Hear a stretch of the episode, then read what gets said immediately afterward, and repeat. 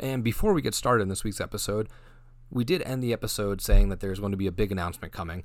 And now, since we are dropping this episode on Friday, that big announcement will have already been made, so we might as well touch on it real quick before this episode gets started. HHN at Home 2 is happening June 5th, and we are going to be dropping our portion of that at 9:30 a.m. It's a podcast and a giveaway.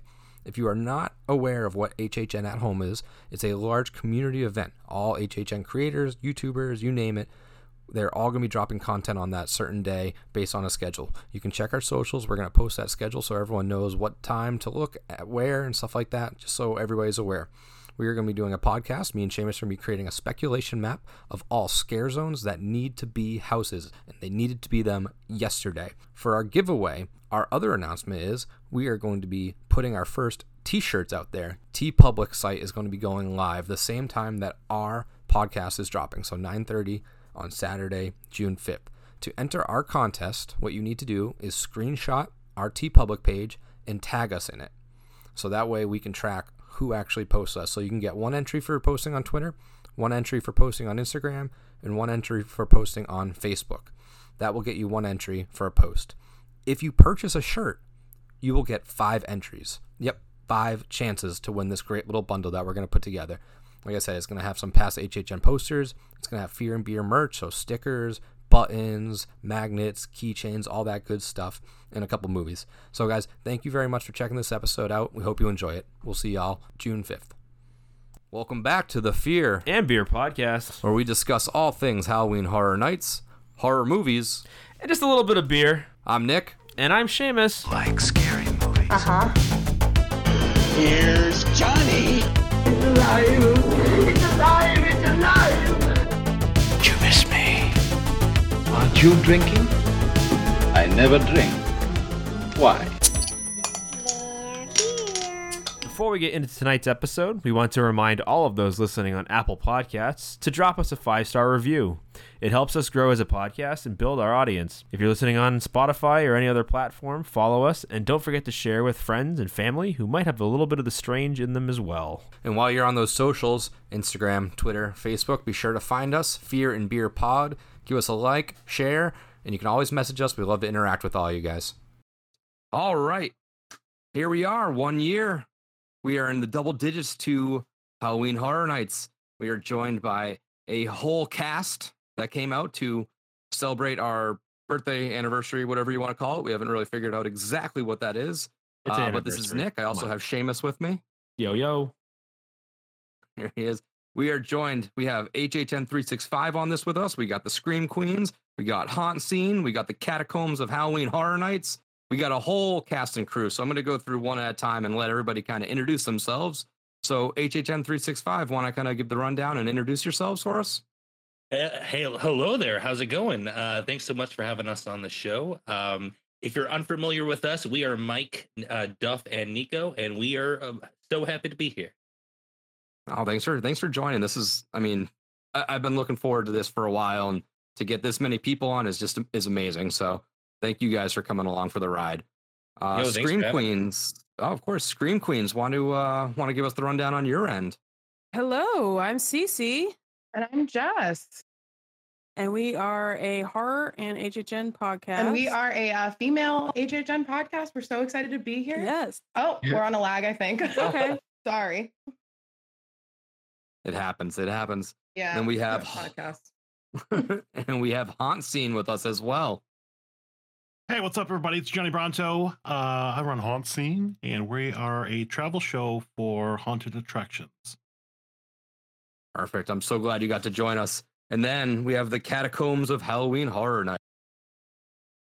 Hey, hey, so this is Hunter. I'm here with original founder of the Catacombs of Halloween Horror Nights, Matt. Hello, everybody. Hi, everybody. And we're here to uh, sing about death and, and be sad and stuff. So let's go. We fit right in, fit right in. Perfect. Well, like I said, thank you guys all so much for joining us. Uh, it really means a lot. Listen to pretty much all you guys as as um as content providers before we decide to even start this, which seems like yesterday, but somehow we've found a way to pull a year of Halloween Horror Nights news and, and random horror movies out of our ass to kind of keep on the train rolling. I don't know how it actually ended up that way, but we, we uh, here we are. I mean, it's just it's Yes. obvious. I mean, we just take everybody else's ideas, we, we can mash it into one podcast, and we um make an ass of ourselves on the uh, interwebs. But we are Fear and Beer. We drink beer. We try to relate it to what we're talking about. And we do anything from horror nights to horror movies. So I might as well crack my beer before we get started. And I just had one quick thing I needed to say too. I was listening to HHN 365's episode today, The Season of the Witch. Nico, you've never seen Oh, Season of the Witch? No, no What? I, Well, well, that's He not has true now. now. He has Oh my He God. now I Oh, now he it. has. Shame. You've just been All right, outed. guys. All right, guys. I gotta go. it was nice talking, guys. Great It having oh you on. my god. It was and then good. I did have one other comment on that. We were going through. I think Mike, you brought up the the Roger Ebert's list, the Yes. top Uh-huh. ten terrible. How is Adventures of Pluto Nash not on there? I, I don't know. Uh, oh my god. I don't know.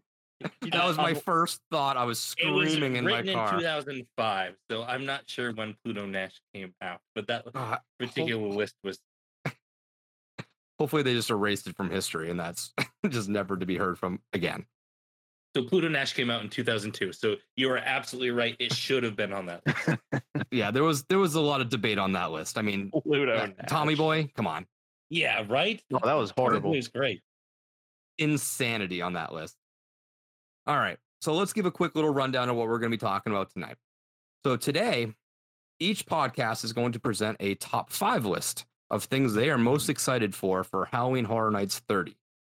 We can go in any order. Um, if you want to present it one one person presenting it all, if you want to go a little back and forth between the podcast channel, by all means. Um, but this really can just be anything, anything you're excited for this year, whether it's a proposed property, whether it's merchandise, whether it is, you know, food and drink, wh- whatever, whatever is most exciting you to get you 99 more days or 98 more days, whenever we're listening to this, to that event. So what we'll do is we'll we'll kick it off on our end, and then we'll just kind of one at a time, podcast by podcast, go through those top five lists. So Seamus, I'll start on number five for us because I think that our number five is near and dear to my heart. Yeah, And- I mean, literally heart too. Like when we say heart, Yes. we're not talking about like It is figuratively, very much so. like your Yeah. literal heart. It is what's stopping my heart. It might kill And you that one is day. Twisted taters and adding salt and vinegar by the pound on Oh, that. thing. God. Mhm. Yes. and we oh, and it's so, terrible. so It's everybody terrible. everybody knows. yeah. Knows everybody yeah. knows how, how how much they put on them like just normally nick will order one and then go give me double the salt and vinegar and i can Oh, watch yeah. his heart like stopping as he's eating it it's Oh. it's Uh, it's Yeah, take- horrifying and beautiful all at the same time Take The that stick and are treat it like a gator and roll it around in there. Oh, I Yeah, ordered I- extra you ones. cannot put I, enough I think on there my taste buds are still gone. Like uh, my tongue is not recovered. Yeah, in no, four I don't years. plan I, I can I can second that. I don't plan on using my taste buds past this year. I think this is probably going to be the end of the run for those after all the warheads I've had in my life and That's the fair. amount of sodium that I've consumed at the previous events. but I cannot wait to completely regret ordering extra, extra, extra salt and vinegar on my twisted taters. All the other foods are great too, but twisted taters specifically have a uh, special hole in my heart, which it also got You're creating a hole in your heart is what you meant to say Yes. Exactly. And your All stomach. right, Seamus, want to hit us with our number four? Yeah, number four. Uh, I'm sure everybody can relate to this one, but uh, I don't know for me um, because I do this way too much as it is. But I plan on going back opening night and just taking a look at all of the merch they're going to drop for 30 and spend all of my money on all of said merch. Uh, I'll buy shirts that may have been released, you know, last year, three years ago, five years ago. It doesn't matter. I'll buy the same shirt twice if I have to. Um, but totally can't wait to just buy an obscene amount of gear that all says the same thing and you know buy a shirt from every icon that we're going to see this year it's i don't know i I- i don't know about you nick but i'm going to spend all the money i don't have and probably more more so Oh, that's what credit cards are for, baby. It's somebody else's problem yeah it's true after the taters until it's kill my us problem. But all right, number three for us. I am so intrigued at to what this potential pumpkin lord is. The whole fact that it was, you know, it was on the comic book style shirt. we're I, it's in that debate of is it going to be a new icon? Is it not? Is it just like a really badass character that like kind of a like a redoing of Bones from years past in like those harvest scare zones? You know, what exactly are we going to be getting potentially in that sense? You know, it's not confirmed, but I just I'm so drawn to that character and just uh, are we going to get a new icon? What what what's going to go on? I'm just I'm so looking forward to maybe getting an answer on that. Yeah, for me, I think he's probably my most anticipated house. I don't know, we're not really talking about houses specifically, but um, just seeing that that T-shirt from this past Halloween Horror Nights light that we had, um, and I bought that. That was the first shirt I bought when I was going through all the all the gear that they had for sale, and I I, I think I'm just super excited to finally see what he's all about, and you know, hopefully he'll become an icon. But even if he isn't, he's still going to be a pretty cool character, and hopefully they'll retain him for future events too. So then our number So, yeah. two. So we're on to two. Yeah. Yeah. So this one's super exciting for me because, again, I think out of everybody here, I'm probably the newest Halloween Horror Nights uh, fanatic. Um, I'm not that I haven't followed it, but uh, 29 was the first year I'd ever been to Halloween Horror Nights in person. So getting to actually experience it uh, up close is really cool. So I've heard a ton about these icons and these backstories that they've created for each of them, as well as this whole um, Carry Ohio storyline that they've created over the years. And I've never really got to experience it. So the fact that I'm coming this year to a anniversary year, and we're going to get most of the icons back, hopefully all of them, and we're going to get a, a another deep dive into the Carry Ohio saga. So I'm really kind of pumped to see this for the first time. I know that we have it listed as like the return of the icons. Um, so for, for sure for everybody, it's like you know we're super excited for the return of the icons. But for me, it's it's it's more so to finally get to experience it up close and personal for the first time. So that's that's what I'm super excited about. Um, I'm sure Nick, you have a different perspective of it because, like I said, you've done this before. You've seen these guys up close before, so you probably have a little different way of looking at it than I do. But that's for me, you know, close to num- close to the top of the list. Yeah, it's definitely a little bit more for me. I mean, I, I I'm still fairly newer to it as well. 25 was my first year, so I have seen some of the icons from back then. But like we've stated before, uh, me and Seamus are both recent transplants to Florida. So up until 28, I was coming down for one night a week. So when I came to 25, it was just the one night. And what really drew me in was I, I really came for Freddy versus Jason. And the icons, that was when Jack presents the 25 years. I, I had gone through it, but it didn't really resonate with me as much because I just I was so new to it. I didn't know the whole lore behind it. So Eh, we're kind of both in the same boat still, where you know I have seen them before, but I- I really look forward to being indulged, you know, 100% just from that tribute store this year. The way they had it set up was just eh, it, if that doesn't get your blood pumping, then I don't know what will. Oh, And yeah, for for number one, I think we might have just grouped everything together and took the easy way out. But it is Oh, we our cheated. one year. Oh, we so totally I cheated can on number one, that. but it's okay. number one it's our us. anniversary. We, we made it. We made it a whole year. Yeah, we can scam it if we want to. We haven't killed each other one. in a year. is just that opening night feeling that you know when you wake up in that morning you're just you're, you're ready you're gearing you're ready to go you have a Mhm. you're just you're just you know chomping at the bits to get into the park it doesn't matter how big the crowd are crowd is it, it nothing matters you get into the park you get that first beer preferably a pumpkin head you smell the fog as soon as the lights start to kind of like dim up and then the sun goes down that's when it really starts to kind of resonate that this is horror nights and you're you are in there Yeah, I'm. I mean, that's that's the epitome of what we do. I mean, that's really for like what we're into. Like that, just the thought and and remembering the smells from years past and from other haunts that I've been to. Um, just getting there, you know, being with a crowd of people that you're super, you know, all into the same thing. You're all super big, you know, friends, and just having a beer and eating the snacks that are way too bad for you. And like you said, smelling the fog. Um, there's definitely an ambiance that's created or an environment that's created that you can it's it's almost like walking in to like a, a a store and you smell that like that certain smell and you're like smells like grandma's house it's basically like that for us when it comes to halloween horror nights is like you you get that smell, Yep. and you're like, it's fall. And even though in Florida we don't really get fall, you still get that feeling of just, you know, this is it. This, this is my time of year. I mean, October. I wish it was October, twelve months out of the year. So having having that year, uh, that, that that month, month and a half, where you just get that that that feeling is just super exciting. So that is our top five list. So we'll go around now. We'll we'll go podcast by podcast. So Scream Queens, want to kick us off? Yeah, sure. Uh, so our number five actually ties in. I think Seamus, you were saying it. Uh, our number five is opening night, specifically Stay and Scream, though, because I mean, we all know most of us are probably going to be in Duff Gardens, right? Come on, it's it's the Oh, yeah. better one. Oh, seriously. Um, course. so yeah, right. I know 365's done like a whole episode on it. Why it's the Yeah, best. Yeah, you're speaking my Um, language. right. So I'm so excited because I feel like Simpsons is going to be electric. Like everyone's going to be buzzing, everyone's going to be talking. We're all going to have, you know, Dufftovers, Pumpkinhead, whatever we can find. Uh, and I think it's going to be amazing. And I feel like I'm probably going to get really emotional that night. Like specifically in Stay and Scream. Oh, you're not alone. Mm-hmm. Yeah.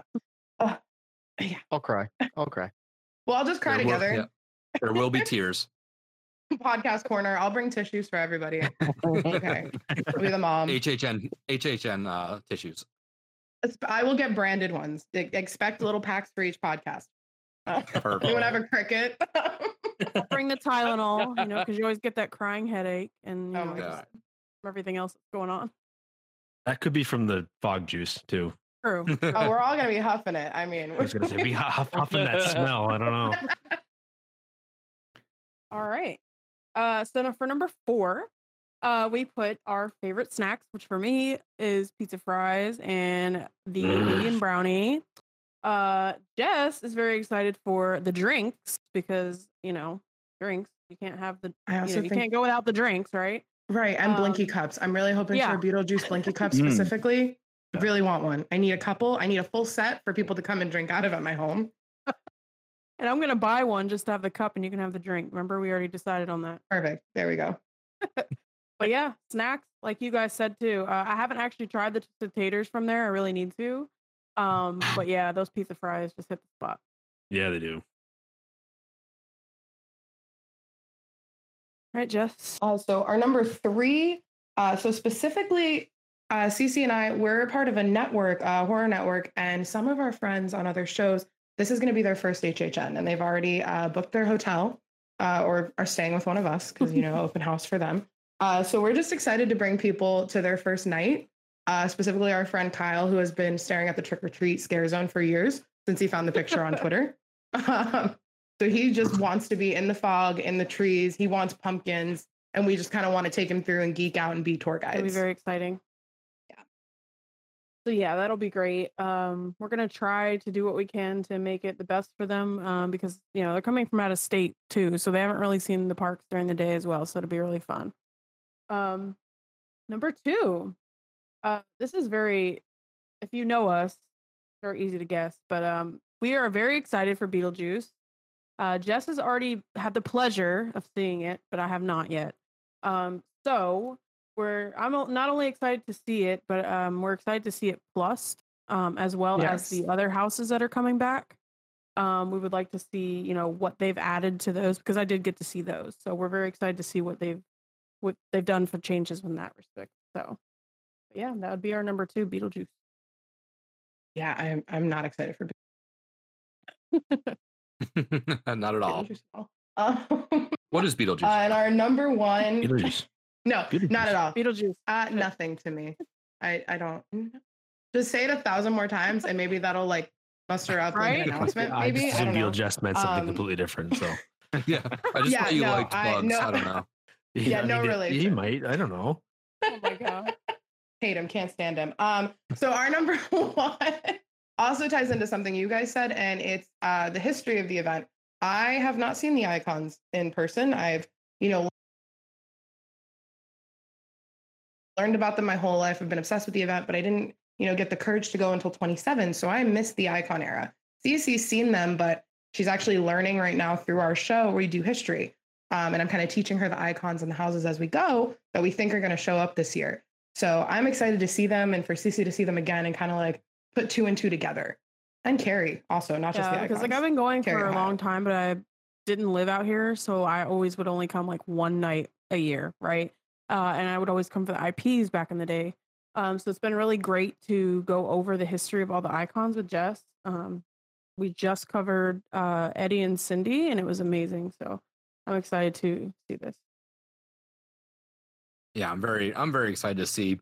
I mean, I Yeah, think we got like a little preview of it with those those banners in the in the icon section of the tribute store last year, but I'm, Mhm. I'm still curious of like just how you know what is that story going to be?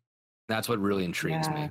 Captured. I'm very curious to see how that plays out. Yeah, like what is it? What Yeah. what captured them? Where are What they is captured? it? What what is it?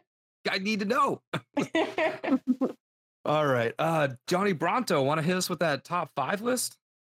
Top five list. Okay, so my or, number five is taking the day off of work. And there's always that day. And even though there's 24 hours in a day, the day of, time slows down because you're just waiting and waiting and waiting to go. Uh, but that's fun. Uh, there's uh, my number four is the gates. You know, you get to see the. Somebody will spoil this online inevitably, where you get to see like the pictures and the things they put up but there's still no experience uh, that is better than like the anticipation of getting in, walking through the gates, walking under there, walking, you know, having them scan your ticket uh, to get in there. Uh, my number three is there's always a moment, and I don't know if you guys, uh, if all of you experience this, but there's always a moment on opening night. It's like one moment where it finally dawns on you that Halloween Horror Nights is here again, and you you see like the the characters going, the people having fun. You know, you see like the different scare zones and things, or or like random flames being shot into the sky, and and all of a sudden it just gets overwhelming for a moment. You're like, ah, I'm home. You know, it just kind of. Oh, sets love that in. feeling. It's the best feeling. Obviously, the merch. I mean, man, they got me really good at 28. Like, they, I mean, I walked out. It was like three hundred dollars for the first time. Thankfully, um, my co-host Melissa works at Universal now, so that's going to help a little bit. Uh, but the merch is Always going to have those connections. Yeah, just the merch is amazing. You know, yeah. I, let's be honest. I don't know about you, but a lot of the merch that I have, it will sit in like a bin, waiting to be put somewhere. You know, you like you buy more, way more than you need, but you gotta have it. You know. oh, Um, absolutely. it's got the merch, and then I think my favorite thing, and this is probably going to be a little little weird, but I love the social aspect of Halloween Horror Nights. This is where you get to see your friends. This is where you're only going to see these people once a year, or you get to connect with people that you know from various shows all over the country coming in. We're all celebrating the same thing that we love so much, and it's like a it's like a family. It's like a you get to do like a yearly reunion. Uh, a, a big chunk of my friends that I have for Horror Nights and people that I still uh, talk to to this day, I met at uh, Horror Nights 23 at the Legendary Truth.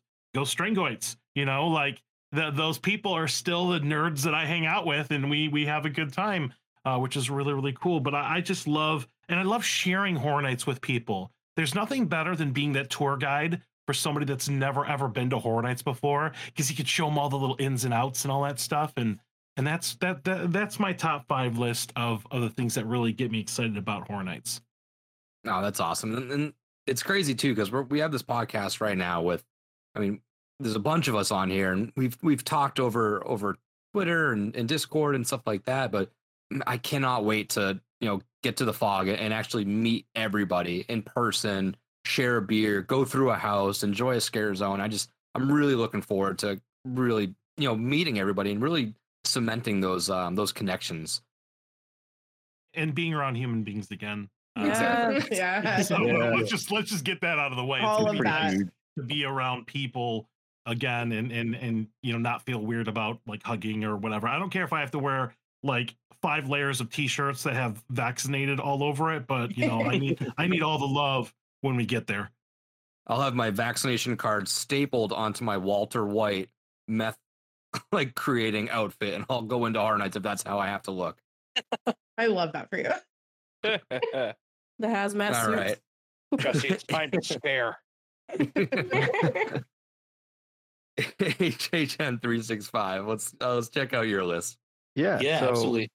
Um, we we don't actually have it ranked, uh, mainly because I don't think the three of us could ever come together and create a uh, list that's, uh, you know, we agree on. That's just not not our thing. Uh, Yeah. So we're just gonna kind of throw Five what we agreeable things that you are excited for. Yeah. Exactly. Yeah. Um, so my first one, uh, I was thinking back to HHN Light and and what I missed from the regular event, and I always went back to simply Stay and Screams. Um, the first one is always great, of course, because yeah, the hype's really building. Uh, there's so much anticipation, uh, but the other ones after that are almost better. I want to say just because it's a chill time with your friends, have a beer, have a drink, uh, kind of plan out what you want to do that night. And I think that's an experience that I don't get outside of horror nights. It's kind of like a tailgate, um, but better. Um, so that's something I really miss, and I, I can't wait to have it return. Yeah, absolutely. Um, our next one, um, this is kind of uh, along the same lines as Duff. It's it's something that I have missed from HHN Light, and that is uh, one of the most exciting things I am looking forward to see is what happens with the shows. For me, the shows have always played a huge role in setting the kind of the tone for the night, and one of my favorite parts of the event, honestly. And for the most part, we've had a strong idea of kind of what to expect when it comes to this year's houses. Um, but the zones and the shows are kind of a missing piece of that. And there's been a lot of rumors and speculations about how many shows we'll get and if we'll get them at all. So I'm really excited to see what we'll end up getting and if they can live up to Marathon of Mayhem, which is honestly, I think maybe my Mhm. favorite thing that's happened at the event ever. Like that's probably my favorite HHN thing. Yeah, and a uh, third thing that uh, we're looking forward to, or at least I definitely am, is uh, gonna be able to see, uh, you know, the three houses that we had at HHN Light, uh, to see what their full potential is going to be. Uh, for me specifically, Bride of Frankenstein, I'm I'm really excited to see that house be open without any of the plexiglass and have all the characters and everything else in there it'll be really good to see these houses running at uh, what they're meant to be um because you know bride of frankenstein's already a fantastic house as it is uh once we get rid of all that plexiglass in there uh then we're gonna be off to the races Oh, I can't wait to see Tooth's full vision come to life. It let Yeah, me down a little bit, so I- yeah, I'm very yeah. excited. yeah and it'll actually be good to see characters in beetlejuice uh this time around instead of like Yes. three that obvious pinball scare that uh, was just kind of awkward okay. Man, I definitely feel that there was like a lot of boo holes that were just not. They were constructed obviously before the constraints were thought of. I can't wait to see all those actually utilized to the full potential. Definitely. Uh, so I guess for our fourth one, uh, it's going to be a little corny and sappy. Uh, but our podcast started uh, near the end or the middle of HHN 29. Uh, obviously, when you start a podcast, you don't meet a lot of people off the bat. So it wasn't till like uh, off season after that. Then we went through a whole year where we didn't have HHN, and now a whole nother off season. Uh, and we've met so many people in that time, and we never got HHN 30 last year to like meet up and hang out and, and get to enjoy the event. Uh, so this is the year that's finally going to happen. Um, so we are, are are very excited to basically just you know meet all the people uh, that we've interacted with and uh, become friends with through this community. So pretty exciting Yeah. for us. Yeah, absolutely. Uh, my next one, we really should have ended with Duff's sentimental one, but um, uh, my other one is uh, I really like to see how they translate the IPs that we're supposed to be getting, um, like into the actual houses, and specifically Haunting of Hill House. Um, this is uh, a series that was absolutely stunning, but on paper it doesn't really have the traditional elements that you normally see in an IP chosen for HHN. So um, I'm really excited uh, to how to see how they pull this off. Yeah, that one's definitely going to be. It's definitely piqued my interest. That's for sure. Because I love the show, but I am very curious what's going to happen for that house and how it's Yeah, for actually going to be built. Yeah, and if they can like Mhm. replicate that tension and cinematography that they kind of built, um, a lot of the scares kind of came from all that, and kind of in the rewatches. uh, uh, If somehow they can capture that feeling and put it into the house, I, I just can't wait to see if they can. That's definitely gonna be one of my uh my top kind of go tos right to start off the bat, just to get it out of the way, just so that way if there does create that Stranger Things wait, I can say I got in early and I don't have to wait the, the three hours for it. For sure. All right. Um catacombs.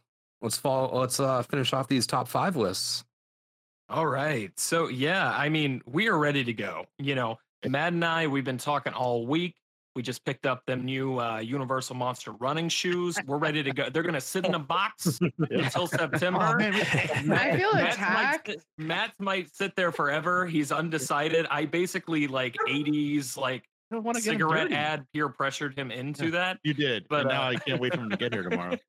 I know. I can't. It's a shame that you know you you get to enjoy them all day and take pictures. At least we got a different pair. You know.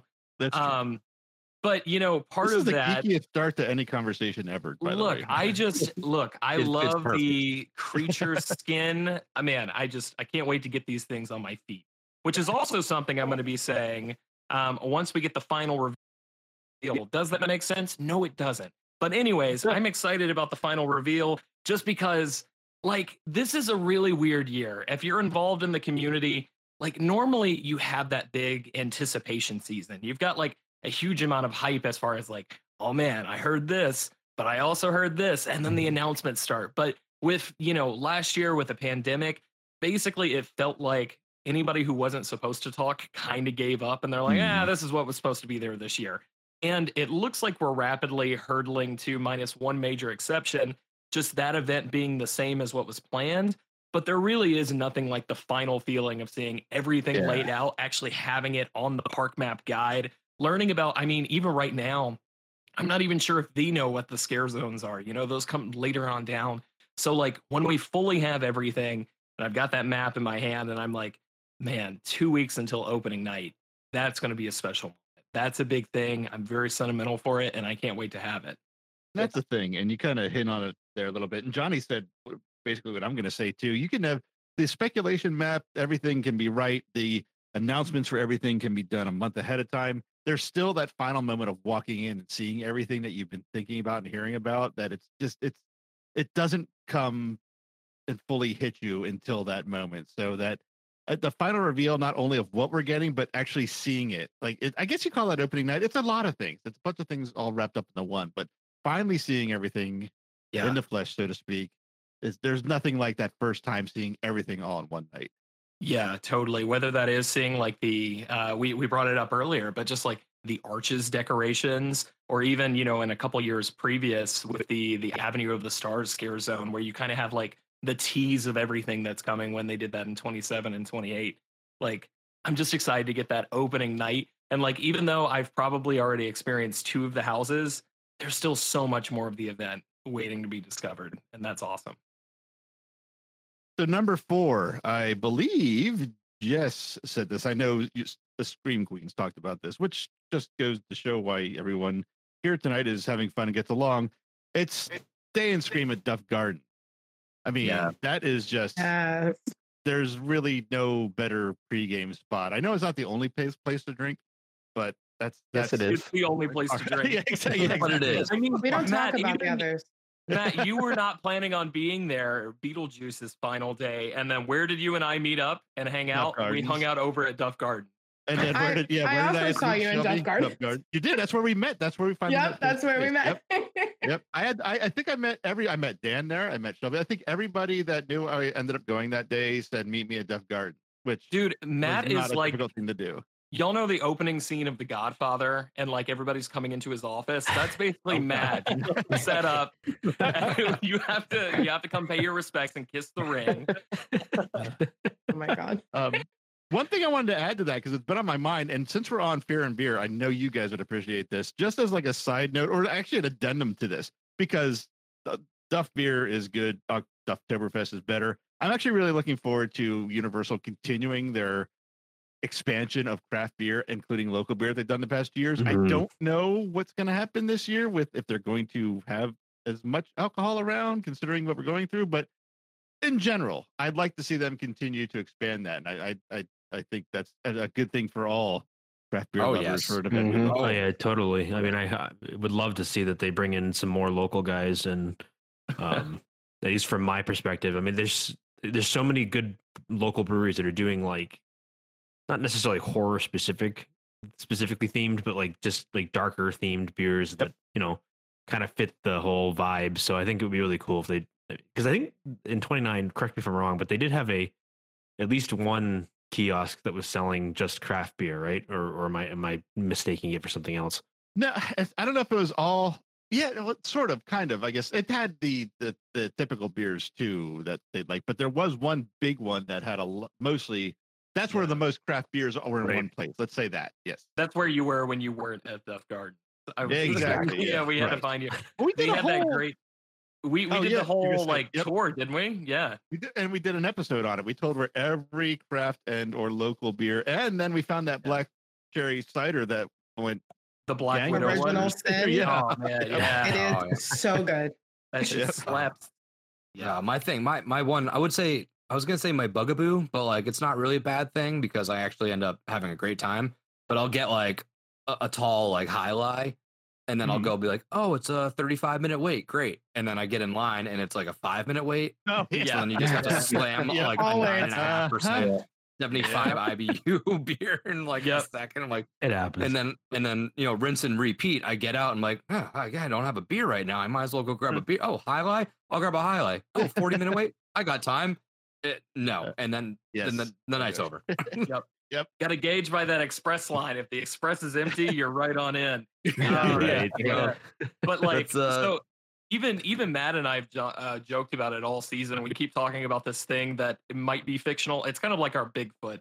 Um, we keep talking about this thing called the the Terrapin Challenge, where we're gonna try to like shoot back two or three of those guys before going into the house and just making sure we don't have an absolutely miserable time in the 90 degree in. September weather. Yeah. Yeah, Oh, 90 man. degrees, Done. hop fusion or double IPA. That's a great idea.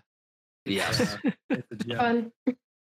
Well, uh, so number three on the list um, is one that has been alluded to a lot, but this is a big anniversary year. There's a lot of people, you know, my first year was an anniversary year, but there's those and a lot of friends of the community that have not had the opportunity to experience like how big the event tends to be, at least for the last decade for these anniversary years. And with that comes in tandem with the icons making their big return it really is a shame that marketing is like, well, I guess, I guess you guys can have this. You know, like I ate half the sandwich, but here you go. You know, you can have them every five years.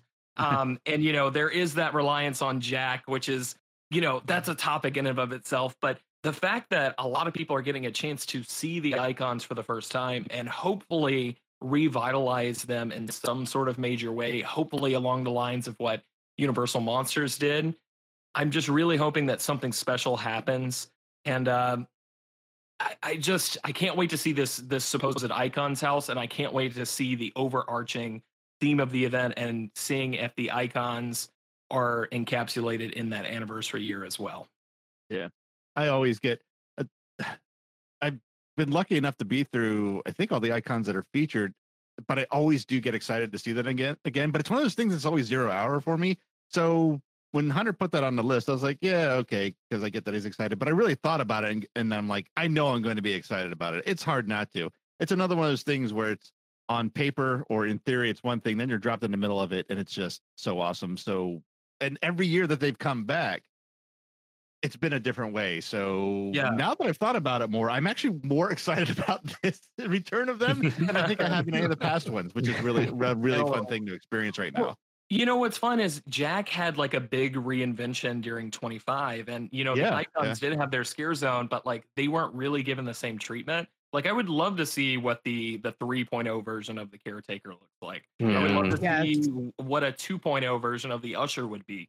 Like Yes. that's something they mm-hmm. absolutely could do if we're going to get it. Who knows? But there's there's a lot of stuff they can do, and I'm excited Yes, at the yeah. prospect of it. So number two, it's really seems strange when we're putting our list together together to pinpoint a house that we've seen several times, but my God, did Hunter and I and Shelby, for that matter, collectively, and and Dan, everyone I went through, I'm gonna start naming everybody I went through the houses with. Just two, two primary people. Did we love Bride of Frankenstein returns, and not only can I not wait to see what I saw again, I can't wait to see it in what is hopefully not only supposed to be what we should have seen last year, last September and October, but maybe even more on top of that.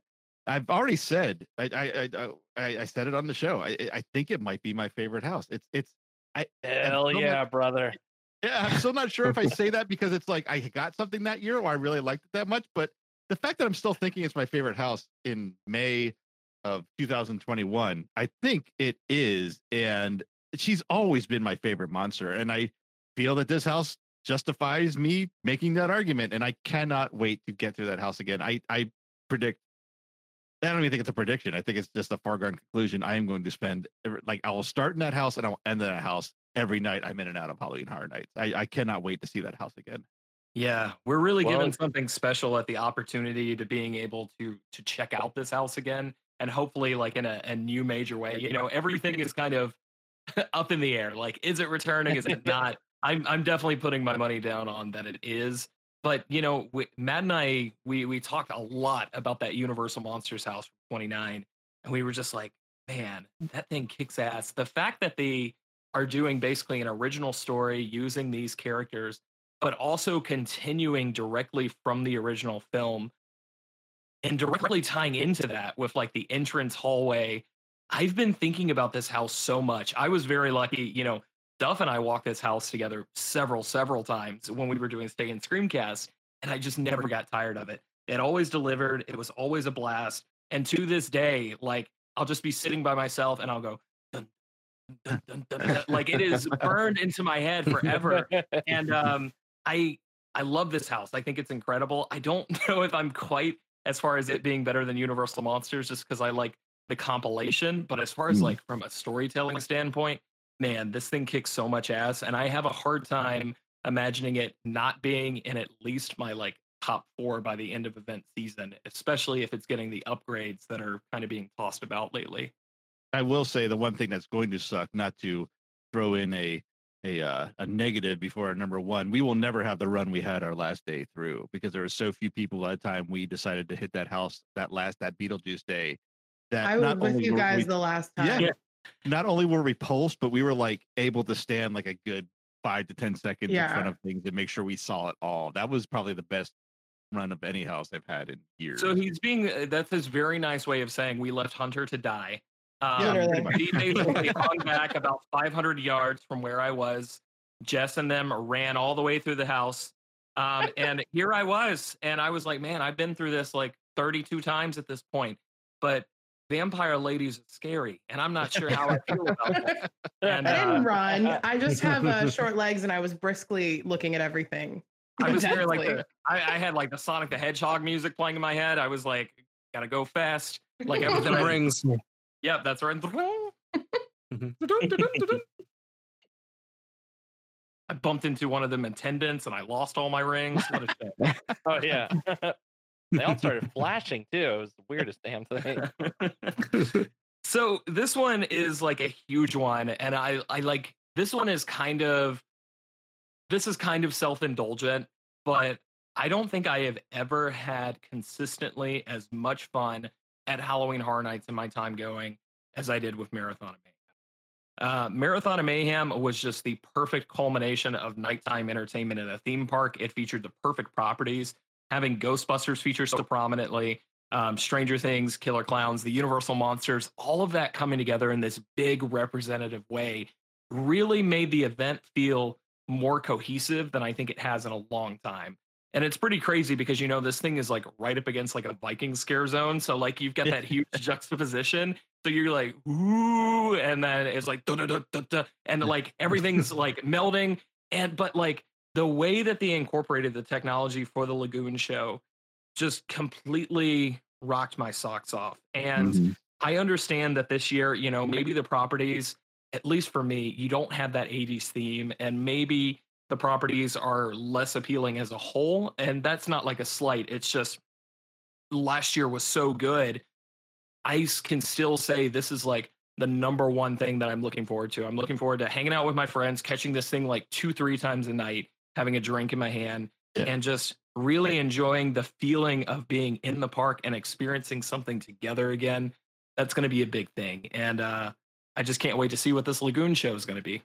you hit a big thing with that with the with the show um that i maybe wasn't intended maybe it was i don't know um we would always get there minutes early like 10 15 minutes early even five minutes early and that was kind of the stopping point where you stopped and you caught up and you had that drink in your hand with friends it's like you can go through a house and you can point things out you can shout that's cool that's cool but you get a moment to stop and talk and while you're waiting for the lagoon show to start and I, I i think that's almost every person that i had caught up with through the year that I only get to see once a year at this event our quality time to go down a sentimental route like if you have tonight was Yeah. before that lagoon show you got the stop you got the you got that break you had that drink you talked to your friends it was a real the the, the moment of actually sitting there catching up talking to someone one on one, and then you followed it up with a show like that. So there's a lot about that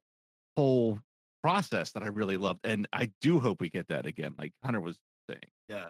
It's just Yeah, I we- love that you and I sh- basically turned into marathon of mayhem like Jehovah's Witnesses for the rest of the season. Like, have you met our Lord and Savior marathon of mayhem? Like we were basically doing that whenever we could and dragging whoever we could there and like that it was just man, what what a special memory. I wouldn't have caught up with Kenny that night, and then promptly forget the rest of the night by hanging out with him and drinking. So you would have found him there's always puking to under bush remember. somewhere. That's true.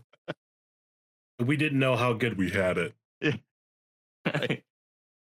Oh, we- that's that's the truest statement coming out of this year. When we saw when we closed the doors on 29, and we're like, all right, well, Yeah, we'll see you in see you in a year.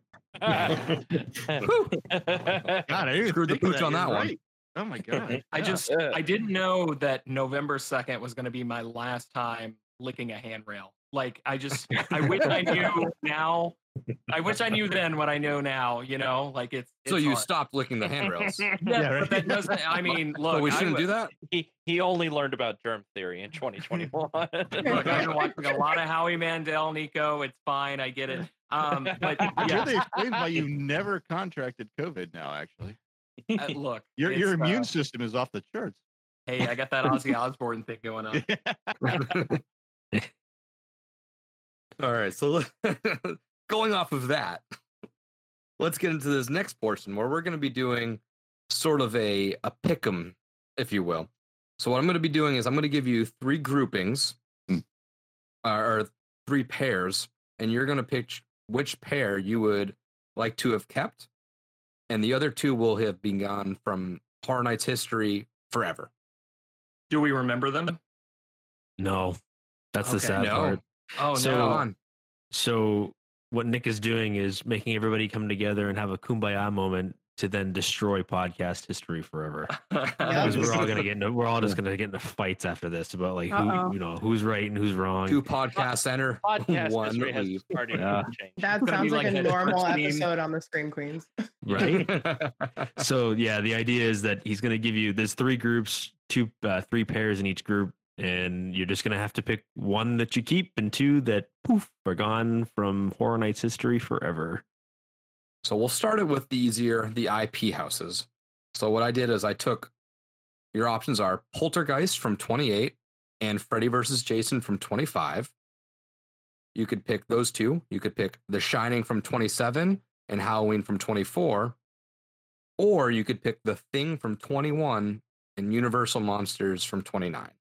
So those are the three options. Each option is two different houses. So going first, there's a lot of things that I kind of take into consideration for this. The Shining was a obviously an amazing house for me. One of the all-time, you know, best movies and Halloween is like quintessential Halloween. That's, you know, October 1st hits and you fire up Halloween on the TV. It's called That's Halloween for a like reason. what happens. Yeah. Um, we've obviously already just talked about n- how amazing Universal Monsters was from 29, and it's just uh, that's gonna go down as one of those top houses of all time. But for me, when I'm looking at these houses, I think of something just more like personal that grabs me. And, and with all of these options on paper, the one that grabs me is Freddy versus Jason from 25. Because I've gone down on the pod that this is just one of my favorite good bad movies that I just cannot get enough of. This movie is the movie that drew me into Horror Nights. 25 was my first year, and I'm, I'm not sure exactly how I had not heard of Horror Nights previously, but with Freddy vs. Jason being a property here, that's what actually drew me down to actually come to the event. So I think for that reason, and also pairing it with the Poltergeist house from 28, I think I'm going to have to go with that selection. and I'm going to have to let go of the other ones. I just, to go through that Freddy versus Jason house again, I would, I, I would give any amount of anything, money, whatever, just to be able to go through that thing one more time. And Seamus, you want to go through your yeah. selection? So this one was probably the hardest for me, um, and I think Nick this Nick put these lists together on purpose. I mean, he did this so I would stay up all night, lose sleep, and rack my brain about which which two to pick. Because although I've only ever been through one of these out of the six, um, there's just some of my favorite properties of all time. I mean, so there was one I wiped out off the board pretty quickly, and it's not because I don't like either of these properties. It's just that the other four just made it that much harder. And eh, there's a there's a myth going around that Freddy versus Jason's a bad movie, and we need to end this myth because Freddy versus Jason is not a bad Yes. movie. It is a phenomenal movie. It is one of the best Gives us the Freddy best and or. Jason movies of all time. Um, and I would have killed to come see that house in person, but I obviously didn't have the chance. And I'm sure Nick was like, "Hey, I'm going down to see it. You want to come with me?" And I'm like, "I'm poor, I can't." So uh, I didn't. I did not get to come down that year to see it, but I would love love to do it. Um, Poltergeist. I have the unpopular opinion of believing that it's not as great a movie as everybody remembers it being. Um, I don't think it's a bad movie. I just wasn't a huge fan of it when the first time I saw it years and years ago, but I can take it or leave it. So unfortunately, Freddy vs. Jason isn't enough to keep those two ahead for me. Uh, it really comes down to the last four, and anyone that listens to the podcast, uh, they know that I am a Stephen King stan. I have read almost everything he's ever written. I love almost every movie they've made, uh, they've adapted, and The Shining is the quintessential, like just Stephen King movie. And it's funny because you know Stephen King isn't a huge fan of it, but either way, um, I would have done anything to been able to see that house up close just because I love that book and that movie so much. Um, and Halloween, I mean, uh, Michael Myers is, is my boy. Like uh, he's he's the one slasher that I will like go to my grave watching because I I, I you know Freddy's cool, Jason's the man, but Michael is is my homeboy, and he's the one that I'm always like Nick like Nick The like, the entire month of Halloween. I mean, I watch Halloween probably every night because I just I love that movie so much. But um, it was hard to pick this one over the thing because I do have a soft spot for the thing as well. Um, it, if you listen to our top ten mo- horror movie episode, uh, I think the thing was top three for me. I mean, the thing, The Shining, and Halloween were all in the top three. I think those are my top three movies. So it was really hard to to to pick these to pick out of these two. But because of I'm not a, I'm not I'm not like a a die by the sword type Universal monster fan. Like they're all cool, and I like to watch those movies just as like uh, you know just because you kind of have to. It's it's a it's it's a Halloween staple to to watch those movies, but um, it wasn't enough to be like you know to pick this one with the thing. So with The Shining and Halloween, it was just it was at the end of the at the end of the at the end of the decision, it was probably an easy decision for me. But those are the two that I would keep. It's definitely a tough road to go down. Yeah. That's why we decided to go first and get that off of our plate. Yeah, the fact mean- that Nick and I have lasted a year is surprising, but you can see why.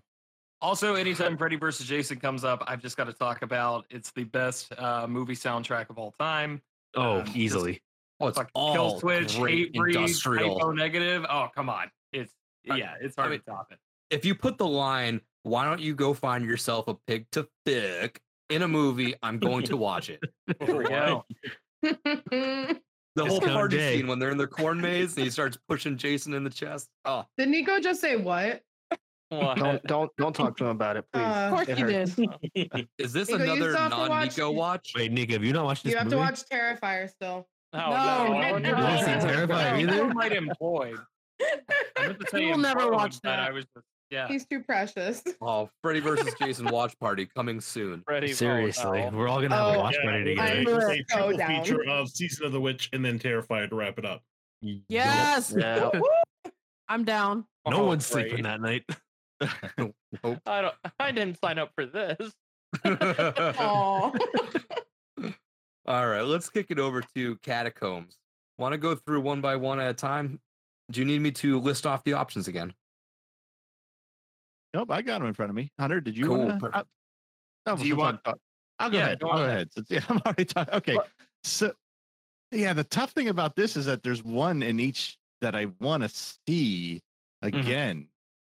Um, I'll, I'll just I'll run through that. Uh, Poltergeist because I have never seen my original co-host Quint so scared in my life, and I would love to see that moment again. I would really love to relive that moment. And he again. went through Killer Clowns. He was. This was worse. It was the Yeah. that, that clown doll that dropped from the ceiling that I oops forgot to warn. him oh about. yeah. Um, well, The Shining and Halloween, it's kind of like split between the two. Halloween overall, I'd love to see the entire house again. The Shining has some really good room, like for IP for an IP maze. So that's that's almost kind of a dead heat. And the thing I remember fondly, I'm not the biggest thing movie fan, but I certainly liked it. And Universal Monsters, there's no secret how I love Universal Monsters. So it seems like it would be a slam dunk for Universal Monsters for me, but since there seems like there's going to be a Universal Monster presence to come in Halloween Horror Nights future, combined hmm. with the Universal Monsters land that's predicted for Epic, I can kind of skip over that and jump right back to Poltergeist and Freddy versus Jason is my pick. Woo! Got another one on my side. Good pick, Matt. Good pick, Matt. For those reasons, what's the furthest thing I can pick away from it? Um, let's see. Let's see. Dead Silence not on the list. No, I'm just kidding. So, um, yeah, I am actually going to say that first bracket as well uh, with Poltergeist and Freddy versus Jason. Um, the reason being is I think The Shining, like that's an incredible thing. I'm so glad we got that representation at the event. And Halloween was like a huge deal. You know, it was their first official usage of Michael Myers, not counting like the bootleg versions that they had done a couple times before. But like Halloween is a sequel to the uber successful American Werewolf in London. Like American Werewolf in London, I brought this up a lot on Catacombs, just really kickstarted this era as far as like we're going to do a classic horror movie and just really adapt the shit out of it. And The Shining is the same way. Um, Universal Monsters is great, but I think the reason that Poltergeist takes it for me is not only is it one of my favorite houses of all time, it's actually contrary to what was just said, um, which, you know, opinions. They're like uh, menus at restaurants. Uh, Poltergeist is a, a top five movie for me. I just think it, it absolutely stands the test of time. But the most important thing about the Poltergeist house is that when we were going into anticipation and speculation season and we first saw Poltergeist, like, man, what a pull. How the hell are they going to do that? I just, I don't understand how they're going to do Poltergeist. And the way that they did it, as far as making, doing an IP, but incorporating an original layout and plan just throughout it, as far as just, hey, the first part of this is going to be the movie, and then we're going to go beyond that. Everything from the facade going into the the other realm. Um, I- mean, even the the entrance of this underneath the pool and underneath the house. That's the only reason you guys got graveyard games is because that section of the house was so successful. They just reused it for graveyard games. So Poltergeist really brings the heavy guns to it, and I just I think it has to do it. And plus, Freddy versus Jason. I mean, that was just a big deal for me. I'm a, I'm a Jason guy through and through. So my first year, that was a big deal. But Poltergeist is is what really seals the deal here for me. Ah, I can get on board with this. This Freddy versus Jason. All right, Johnny, want to kick us off with your selection on that? Oh man, so this this was hard. This one was tough. So uh, you know, Poltergeist absolutely amazing. Freddy vs. Jason absolutely amazing. Uh, you know, I think from a from a bulk value standpoint, I think that's probably where I would go. I love The Shining. Halloween was amazing. I can I can live without Halloween because we did have like a very similar Halloween 2 house. So I'm going to take that in a technicality and Mhm. Halloween 4. Um and then I'm really struggling with the thing in Universal Monsters because Universal Monsters was so good. However, the thing uh, at uh, Horror Nights 21 has my favorite all time moment of any house. Uh, if you remember when you left the little station in Antarctica and you transitioned into the ship, there was like that little blackout hallway, and it was nothing but like like crazy lights and winds and cold gusts, and that's like my favorite Horror Nights moment ever. So it's hard for me to give that up. So, oh, this is so hard. This is so hard. Uh, because because if that never happened, then I wouldn't be the person who I am today. so, uh, you know what? I'm going with the thing in Universal Monsters because I can't give. I honestly, it's that that particular moment was what really made me become not just a fan, but li- literally fall in love with the entire everything with Horror Nights. Like it was my it was my aha moment. Even though I'd been going since since uh the Bloody Mary year, uh 2018, that that one thing was just like holy crap. So you know what? I'm taking the thing. I'm taking Universal Monsters. Let's go. And uh, I love all the other houses, but but I, I got to go that route. and that's why I love this because it's just so many different, you know, frames of mind that bring it to you. And I, I love, I'm a sucker for like those temperature houses. Yeah. Yeti, Krampus, like I, I- Oh, the air conditioning. I just Mhm. love it. It's Yeah. I'm such a sucker for it. Yeah. So I don't know. All if you right. ask me in 10 minutes, I might change my mind, but that's that's what I'm feeling right now. It's it's definitely a uh, it's definitely a tough call. All right, Scream Queens, want to go through your uh, selections for us? Sure. Uh, I'll start. Um, so I'm gonna go with um, the Thing and Universal Monsters.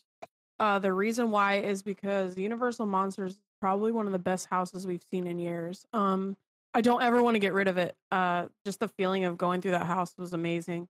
Um, and I really love the movie The Thing. I didn't actually see the house from that year. I did see the one in 17, the Assimilation House. Uh, and I really enjoyed that one, but I unfortunately didn't see the other. But I love the movie, so uh, that's why I'm going to go with that choice. Yeah, so I unfortunately each uh, kind of selection I haven't been through one of the houses. so for me, I It's had to right. kind of yeah, I had to kind of like pick with my heart, which I mean, I feel like if you listen to our show, you kind of know where I'm gonna go. But Poltergeist, like I'm I'm not picking Poltergeist, but I want to plead my case. It had my heart because I did Unmasking the Horror. I feel like if I didn't do that tour specifically of that house, I wouldn't have seen a lot of the details because I had I think I only went through that house once that year. I wasn't a local, so I didn't get the run throughs like I Mhm. did in 29 of the houses there.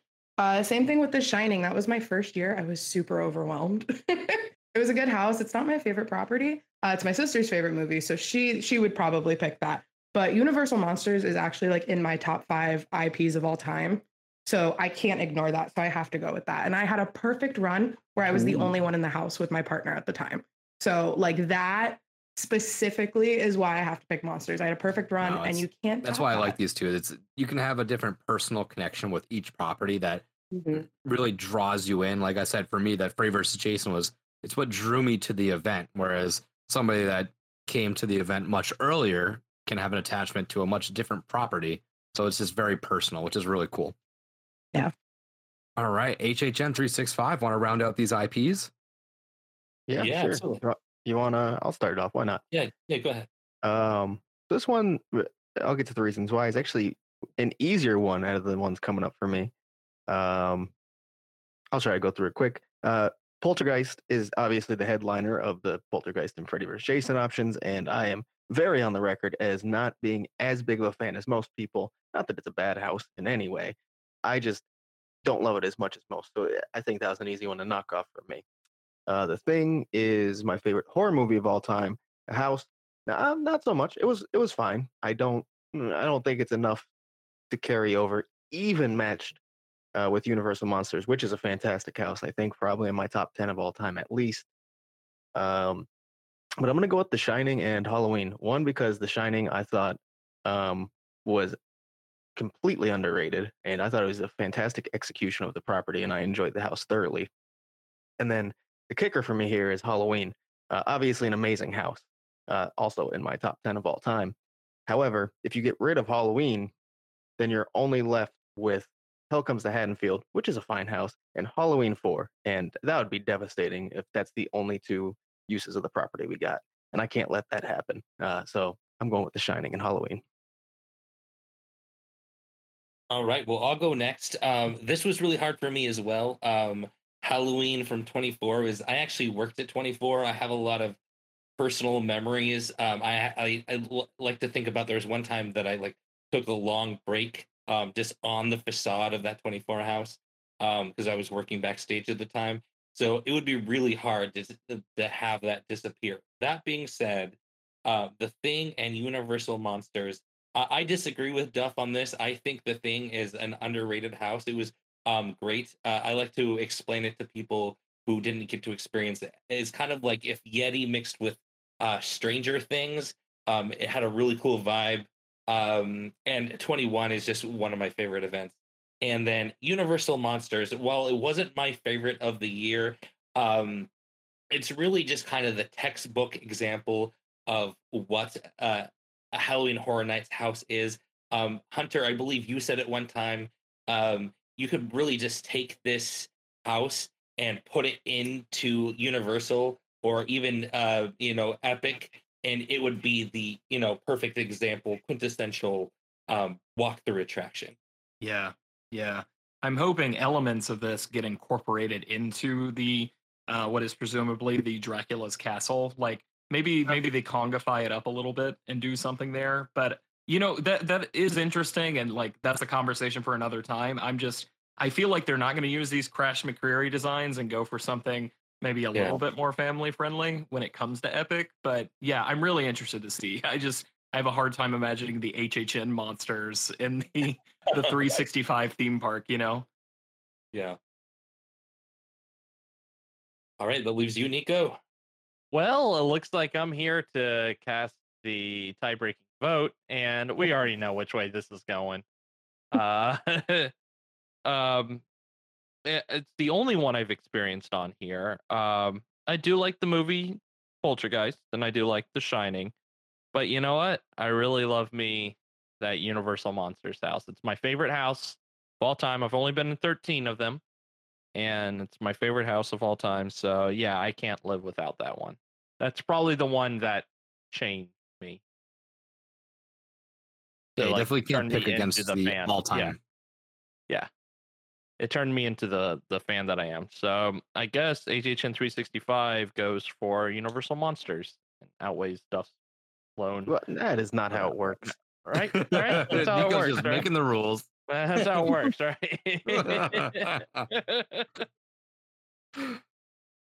All right, we'll switch over to these original houses now.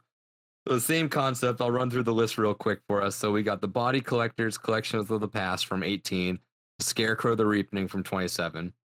We have Jack Presents 25 Years of Monsters in Mayhem from 25 and Gothic from 22. And then we have Graveyard Games from 29, teamed up with Slaughter Cinema from 28. So I'll kick this one off. I had actually switched my answer on this. I have kind of tossed and turned on this for a long time. Graveyard Games, love it. Definitely one of my favorites all time.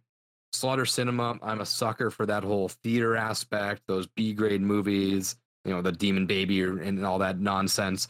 I love it. But for me, I think I have to go towards that real fear factor. And for me, what I think goes down as the all time, you know, it's debatable, but I think one of the all time scariest houses was that Scarecrow the Reaping House from 27. So that is actually going to get my vote for this because I really loved that Scarecrow house and I wasn't around for that Body Collector's house. So I really want to get on on that. I kind of read about it. It's got that whole Jack the Ripper vibe. It's a prequel house. So it kind of explains the collectors that kind of tie into the whole uh, uh, other Terra Queen folklore, stuff like that.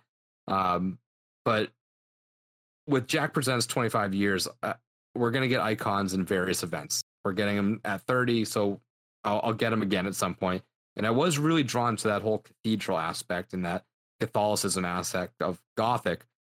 But after reading through these, I really want that farm style house in the Scarecrow. I really want that that icon style tie in with the collections of the past, those London streets.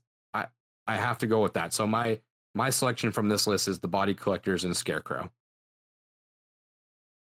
Yeah, this one for me was relatively easy. Um, obviously, I'm not as well versed in the original houses of the past, so it's all from what I've read on on their Wikipedia page. But uh, for me, it was easy because of the one that I have been through. It's probably one of my probably the favorite of that year. Um, and it's pretty simple. It's Graveyard Games 29 and Slaughter Cinema. I'm a super big movie nerd, horror movie nerd, um, just movie fan in general. So checking out Slaughter Cinema will be really cool and to actually go back and see it. But Graveyard Games is just too good for me to not to, to just let it just let it disappear forever. I mean, I I I I I think that out of all the houses in 29, that was the one I went through the most. Um, probably went through that 10 or 12 times. So I I got to stick with those two. I mean, it would be cool to see. You know the body collectors one, the scarecrow one, like Nick was saying, if it's, if it's as scary as he says it was. I mean, th those are the two that I would, you know, probably would have picked otherwise. Because again, I- I'm I side with him on the side on the fact that we're going to get icons, you know, going forward. Obviously, we're getting them this year, so it's not a um, for me. It's not a huge deal that we're going to lose Jack Presents. Plus, I, I again, I haven't seen it, so I think I'm going to go with Graveyard Games and Slaughter Cinema because I just can't let Graveyard disappear from the ether. All right, let's go Scream Queens. What do we got for these original houses?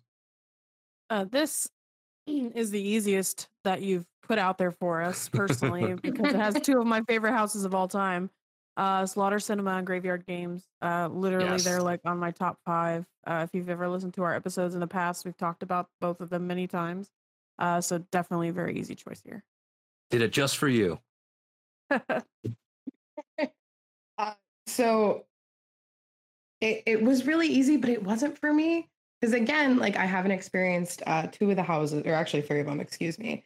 Uh, but the three that I haven't experienced are like dream houses for me because of the history of them. Um, so to not have them ever again is like really tough choice. Not big fans of you guys right now. Um, talk about that in the next uh the next one we have to pick two. Then I get really angry. Um, but Save the um, best for last.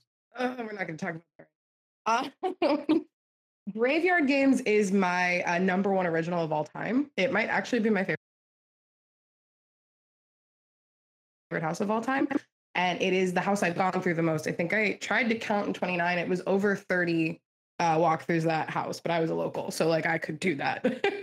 um, and then Slaughter Cinema. I love B movies. I love going to the movie theater. Like you can't pass up having so many different stories. So I can't not choose those two. those are my babies. Yeah, it's th- this was definitely a tough one for me as well. Uh, Johnny, want to hit us with your selection? Why you guys got to do this to me? This is brutal. We are sadistic. So, oh man, I love Scarecrow. I love Scarecrow, but you know what? I feel as though Scarecrow is going to give us a sequel at some point. Oh, fingers crossed. yeah, fingers crossed. Um, and then I'm going to do the same thing. I'm going to cop out with the Jack Presents 25 years, and it actually had a scene from Gothic in there, even though I love Gothic. Um, I got to go with Graveyard Games and Slaughter Cinema. I got to go because I can't give up. I can't give up uh, Graveyard Games. It was just so so good. I love Slaughter Cinema. I would imagine throughout the years we're eventually going to get all of the Slaughter Cinema houses as or all the cinema, all the Slaughter Cinema movies as their own houses in the future. Hopefully Midnight Snack too uh, first, and then. Um, but yeah, I'm gonna go with Graveyard Games and Slaughter Cinema. You know, I love. You know, I, I really had to kick it back bef- between the first year I went Body Collectors, which I barely remember, and then but I love the Scarecrow. Scarecrow's the scariest house I think that I've ever been through in Horror Nights. Uh, so it's kind of rough, but uh, but I'm going over. I'm going for value here. I'm going for Graveyard Games and Slaughter Cinema. It's, it's tough to leave that one on the board, that's for sure. Yeah. All right, HHN three six five. Let's uh let's see what you're at. Yeah, sure. Uh, Duff, do you want to go first? Um, yeah, I guess so. Why not? Um, so this one's fun because I actually uh, changed it from what I, I was originally going to select. Um, so things change quick here. Um, Jack pre- Jack presents 25 years of monsters and mayhem and gothic. Um, not that they're bad in any way, but I'm just going to toss those out right now. Um, Body Collectors, Collections of the Past, and Scarecrow's Reaping. Uh, that's that's a really tough one not to pick because, um, well, Scarecrow is Scarecrow. Uh, probably the scariest house I've ever experienced. I think in more recent years, um, it has the most like impactful scares on me by a very very large margin. Um, and that's that's always kind of important. You know, it's not always about the scares, but when you get them good, um, that sticks with you for sure. Uh, Body Collectors, uh, that was early on in my tenure, and something about it. Not that it was the most amazing house ever, but it really stuck with me. So, so it's kind of important to me in my HHN fandom. Uh, however, Slaughter Cinema, favorite house of HHN 28, Graveyard Games, favorite house of HHN 29, and in the conversation for my favorite house of all time. And as much as I kind of want to go Body Collectors and Scarecrow because of just importance, I think the power of how good Graveyard Games and Slaughter Cinema are going to carry it on for me. You hear the shock, uh, the shocked gasps from the audience, though, because I know. everyone is I'll- everyone is just reeling Pick from that Graveyard surprise answer here. It was going to be shocking because I was going to do the other one, but I didn't. No, Yeah, I had a dream at one point that we did this whole thing before, and you picked. Uh, I did. Yeah. Different. Yeah. Yeah. he was. Yeah, can- yeah, can we record this two ways just in case? You know, like this audience. Can we have Tig Notaro just come in and like splice her in? It worked for Zack Snyder. just in case. Mike, I'm imagining Remove Duff that in your dream mustache. there. He's in a Roman robe, and then all of you in Graveyard Games masks come in and brutally stab him like nine times for his betrayal. to Brutus. Um yeah um this one was easier for me um gothic was a really good house but graveyard games if you've listened to an episode of hhn 365 we're a, a graveyard games uh stand podcast basically. Basically if you like had to sum up basically what our show is we we're a graveyard game stand podcast more than an hhn podcast and um and slaughter cinema i didn't get to experience it but uh i would love to get to experience it and the sequels of it. And from what i'm understanding if we were to take this away we could never get sequels of it either. It's kind of like if it disappears um the kids disappear too. So um just that fact alone that we like i'm hoping for sequels of slaughter cinema down the road forever um of the, those types of things. And if we were to get rid of it that wouldn't happen so i have to go with uh graveyard games and slaughter cinema Yeah, just to round it out, uh, to tell you how much we like it, our group chat that we use here is called the the Sid and Nancy Stand Club. So that that goes to show you how much we like uh, so. that. So it's the only one I've experienced. I can't really say much more. Uh, I also like Slaughter Cinema because I can't pass up a good alliteration. So uh, yeah, that's uh, yeah, Graveyard Games. All right, catacombs. What do we got on this one? All right. So been looking at this list for a minute here, and um, I'll just go ahead and and toss it out here. I feel like it has to be the first option with body collectors and scarecrow. The reason being is the body collectors are those icon characters that aren't icons. There's a reason that they've revisited them several times, and I think you would be missing out on some incredible stuff. In particular, um, the body collector's house from 25. Like that's that was huge for me. That's a huge thing. And Scarecrow, Duff just said this, but you know, in recent years, I've noticed a lot of people say, "Oh, maybe Scarecrow wasn't that good." And it's like, if you ever feel like that, put on a YouTube walkthrough or something. Yeah. There's uh surprise. There's actually a great video. Um, I believe from Inside the Magic, where Matt looked over his shoulder directly into the camera during a Yeah. during a scarecrow walkthrough. That's Okay, me. so that is Matt. Because this this whole Yeah, time I'm like, I'm pretty sure it's Matt. Yes, That's he is the one that, that yeah makes direct eye contact. You're and is like, what are you doing, dude? Um, but so about Scarecrow though, like I think it totally deserves its reputation. Like it really just pulled off everything that you could want about a Halloween Horror Nights house. And just speaking as somebody, you know, like that was when I had a couple years under my belt, and I'm like, "Doo, doo, you know, I've got this, doo, doo, doo, doo, doo," and I walk in a Scarecrow, and by the time I leave, I feel like I've just been completely torn apart. like it just the adrenaline hitting me all at the same time did it. Um, so yeah, I don't even need to talk about the other options. Everyone knows the reputation of them. But yeah, I think Scarecrow really puts this over the top. the, these are all six choices are good and and if you would have paired up almost any other combination it would have been a lot harder than it was but this was actually kind of easy but still again like great choices like graveyard games and slaughter cinema two all-time classics those are two houses i really loved watching people go through for the first time jack presents and gothic some really good houses as well jack presents was our most recent Universal Monsters appearance until 29. So that always holds a uh, good memory for me. But Body Collectors and Scarecrow. I mean, Body Collectors is my all-time favorite original IP Horror Nights, and I, I every year I wish and hope and beg that we're going to get a new chapter in that story because I just love it so much. And anytime you put Body Collectors against anything, that already pretty much seals the deal. But then you put Scarecrow the Reaping which is one of the two times I genuinely genuinely got scared to the core. That very last house, the very first weekend it opened, before they cut down just one way to go through the ending of the house.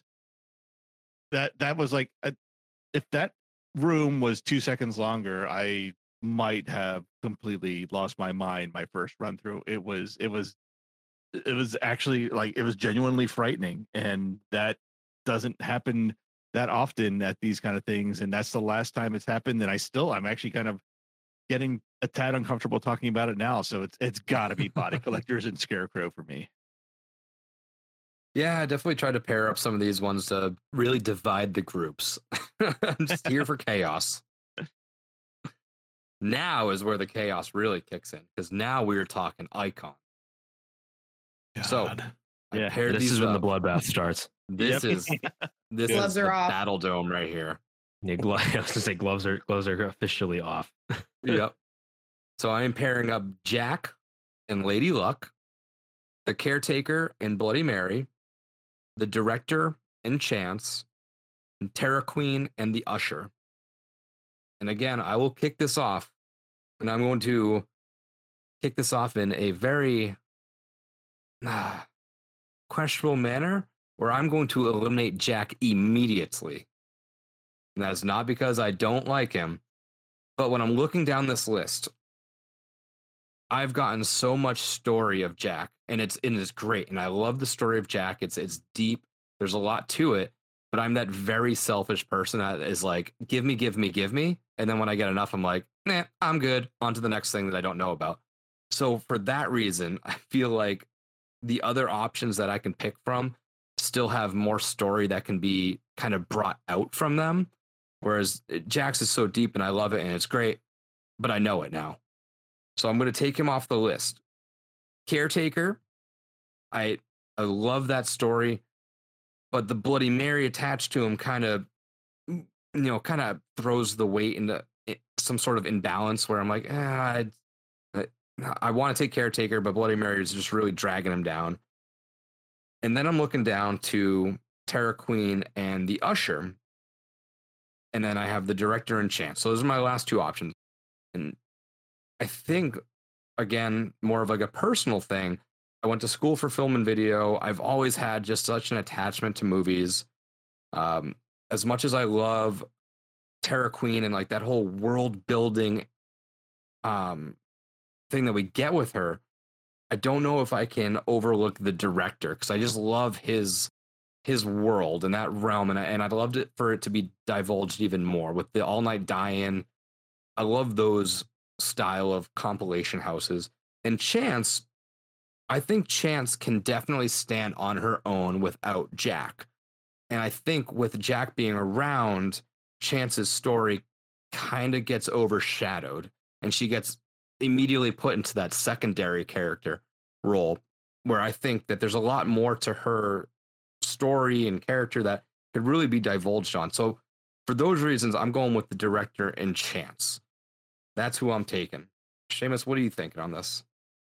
Yeah, I think this is where this is where I might um This is where the battle lines are drawn. Lose more friends than than gain them. Um, but I'm kind of with you on the idea that Jack, although clowns are terrifying, I- I'll admit, and he's like the leader of the icons. He's like the most iconic icon.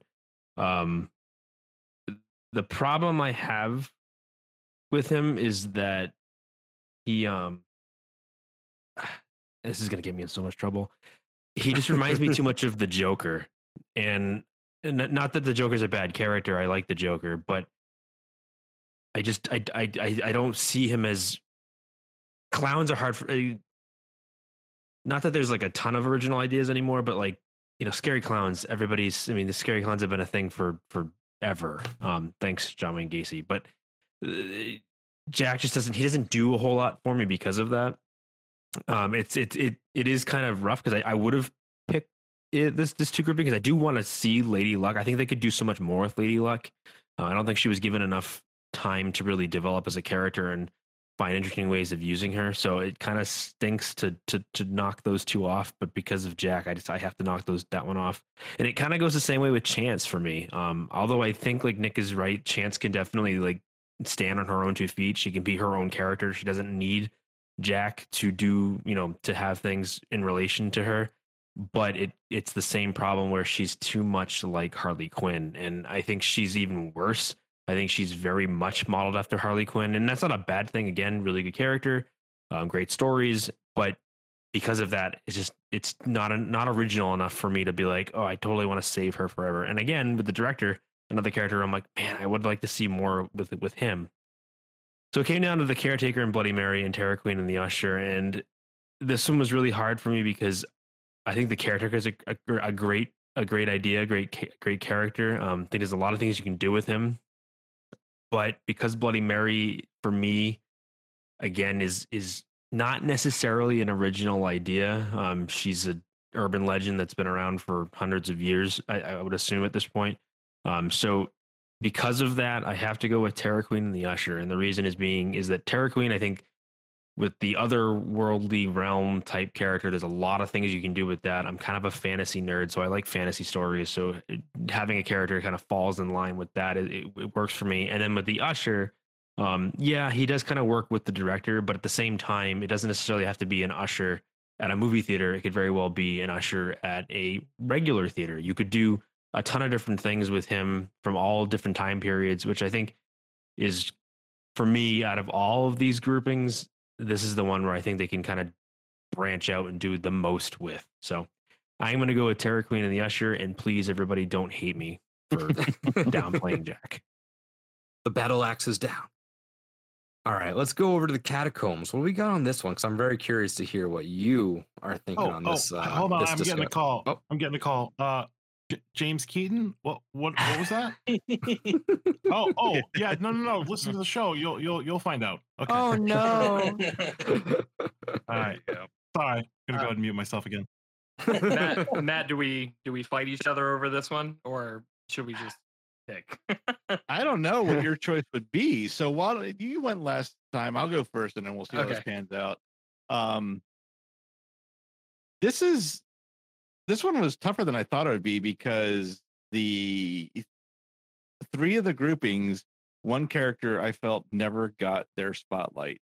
I don't think Terra Queen got her spotlight properly. I don't think Chance did. I think rolling it off the year, the anniversary year with Jack kind of she didn't get swept under the carpet, but she didn't get the spotlight she could have had or should have had even that year. And Lady Luck is just the most maligned icon ever for what I think is all the wrong reasons. So that kind of already takes Caretaker and Bloody Mary off the off the page for me because I think their story was told well well enough and they're both had the spotlight. So now it comes down to what I do with Jack director and the usher. And I I didn't know what I was going to do until you said catacombs. What do you guys think? And that's when I had to make my decision. I have to make it. I have to make it on a personal basis, and it, it comes down to Halloween Horror Nights 21 was the very first time my show creator, co-host, and my best friend went to Halloween Horror Nights for the first time, and then we started the show in 25. So putting Jack and Lady Luck together kind of seals that for me to be my choice on a personal level. Might not be the best choice, but the best I could come up with when you called our name. That's like you know, like like we've gone through previously. It's it's really cool to see personal attachments to whether it's a property or an icon. It's really cool and interesting to see everybody's story, and that's why it is so successful. Everybody is attached to a different property, and everyone comes together on it. Absolutely. Yep. All right, So- Hunter, what wrong decision are you going to make? Well, I'm gonna make a decision. I mean, I, I it'll probably be a better one than yours, but it's okay. Um, so Mm. the the thing about that, I'm gonna approach this like as much like Spock as I possibly can in a very analytical manner, and I just um, y'all are crazy. If you kill off Jack, it's highly feasible that you never get any of these icons at all. Um, so like I understand like that's a very particular way to view it, but I just think like yes, I have even been critical. I'm like, man, you know, Jack is Jack is cool, but I wish marketing would use the other icons. Like I feel like they're viable. I understand why Jack is the most popular. He translates the easiest, but I feel like in all of that, we've kind of lost sight of just like what Jack is and how big of a presence he is. And in that, we're kind of like always excited for something new. I mean, I would love to see the Usher, but if we if we didn't even start at this point, I don't know what the HHN landscape would look like with the icon. So it really doesn't even matter who he's paired with. I feel like I have to go to bat for him just out of necessity, to be perfectly honest. No, it's definitely a great great take. Where it's like, I mean, if you don't have Jack, where where are you? It's it's tough to see anybody else kind of surfacing after that, the absence of him. Yeah, and I think Yeah. and not to take away from Jack again, I'm, I think for me it's it's more so just not having the experience of seeing him up close as much as everybody else has. I think that's where it's like he's less of a, you know, an impact character for me. That's the only reason I was so harsh on him. Yeah, yeah. I think it is one of those things. Just like he is the big guy. Like the all the icons, you know, with the merch um, from this year slash last year, huge representation for him. But they're giving pretty good representation to everybody else. I just think that Jack feels so inherently accessible in comparison to the other icons. Like if I like the Usher, if the Usher is my favorite icon, I've only got one year with him where I can actually go back and read about this material. Yeah, he showed up in this scare zone, but it wasn't his year. Meanwhile, Jack's like, okay, you got 10, you got 11, you've got uh, a big portion of 20, you've got 25, presumably a big chunk of 30. So he's just, it's it's very easy to feel inundated with him, but also like it's fun to take a step, uh, take a couple steps back and just be like, well, you know, he really is the big guy on campus for a reason. That's for sure. All right, Scream Queens. What do we got for these uh, uh these icons? All right, so I am gonna go with uh, being a film person. Uh, I'm gonna go with the director and Chance. Uh, Chance is one of my favorite icons. Her and Jack, pretty much so far. Still learning about everybody in depth. Um, but yeah, that those two blend with me the most. Those are more like my aesthetic. So that's what I'm gonna go with. I am not going to pick the same. So, uh, you know that. Yeah, I mean, this is not going to shock anybody. And Hunter, I hear you. I hear the whole Jack argument. I know. But here's the thing uh, I saw the art of the scare when I was like eight or nine. And I actually had no idea who Jack the Clown was when I watched that. Uh, the caretaker was HHN to me for a very long time. that was the only kind of association my brain had was like scary tales, whatever we saw in that documentary, and the caretaker specifically. So without him, I would have never like it would have never piqued my interest. I would have never kind of become obsessed with that. And I don't think I would have I, we would have started the Scream Queens. I wouldn't be here today without it. So I can't ignore the caretaker. So I mean, who gets uh Bloody Mary gets to go along with him, so that's cool. Uh, she's along for the ride. yeah, I like that her year is like all themed. She's like in everything. I love that they had the website, but I didn't get to experience it. So I mean, I didn't get to experience caretaker either. But that's we call him Daddy Kane on the Scream Queens. Like I can't ignore that. I'm sorry, or I call him Daddy Kane, not Cece. I won't take her down that hole with me. You can die on the hill yourself. yeah, I, I do that a lot on the Scream Queens. It's okay. All right, and I left HHN 365 last for a reason because I'm pretty sure Duff is still over there debating. Whoa, whoa. Oh, no, you I forgot forgot. Devontae. Oh, oh, Nick, what oh are my you God. doing? How dare I was jumping the gun. I was jumping the gun. I'm sorry. There's like 12 icons on the screen. I'm gonna leave HHN okay. 365 okay. for We. Johnny, you're in. I'm tagging you in. Okay, all right. Sorry about was like, that. please don't forget me in this one. Uh, I, was- I All was right. just so anticipated. That's o- that's okay. That's okay. So here's the thing. You know, I, you know, I'm just trying to think practically how I can knock these off, and I I have no frame of reference for Terra Queen at all. Like I'm really looking forward to whatever they bring this year, so I can have a little bit of experience with that. As far as the usher, uh, the director, Chance, the caretaker. Um, I was I was there for 26, but I didn't get to see all the other icons in their years uh man 18 was my first year you know for bloody mary so this is kind of hard. I'm gonna you know what? I, i'm gonna I, I gotta go with jack and, and lady luck uh because it, it jack is horror nights to me and and i could see that personal relationship and you know all of that had happened before i started going to horror nights like all the heyday of all these icons and i finally got to see jack a little bit in the icons at 20 and then he took over at like 25 or whatever but at, at 21, I think Lady Luck is a little underserved, and I think we've mentioned that before. Uh, and and uh, I just really fell in love with the way her story uh, was integrated into all the houses that year. And and I, I guess I'm gonna go with my heart again because uh, Nightingale's at 21, the World War One trench house, that was my all-time favorite house. I mean, I just I absolutely adore that house. And I, I'm going with Jack and Lady Luck. I'm going with Jack and Lady Luck because you know, as far as favorite year and Jack being Horror Nights, it's just like that is where I'm getting the most uh, value out of this for me. I keep saying value. it's definitely the most bang for your buck. I I really hope that Lady Luck comes back to us and, and is served that justice that she gets because that's something that was really cool from that event. I, I wasn't there at that event, but just from reading about it, that I, I don't know if there was another year where a certain IP or an icon tied into each house and, and had some sort of tie in. And I love the cohesive like storytelling of that aspect. Yeah. Bloody Mary did a little bit It- as well. It, it did, yeah. That was that's the first one that jumped to mind. But yeah, Yeah, the Lady just- Luck. But I, I, I, I'm really happy to hear the Lady Luck stuff because we've defended that for six years. It's like, Yeah. it just gets so maligned for no reason. It was the Right. idea. No, Great and I, and I love that aspect, and I hope that whether it's her or you know another just storytelling option, I, I really am interested to see a multi-house story or a full event story where something kind of does tie into each little thing instead of just a, a bunch of various disassociated properties, which are all well and good. Obviously, I love it, but Mm-hmm. it is fun to have like that real, just kind of woven together story. All right.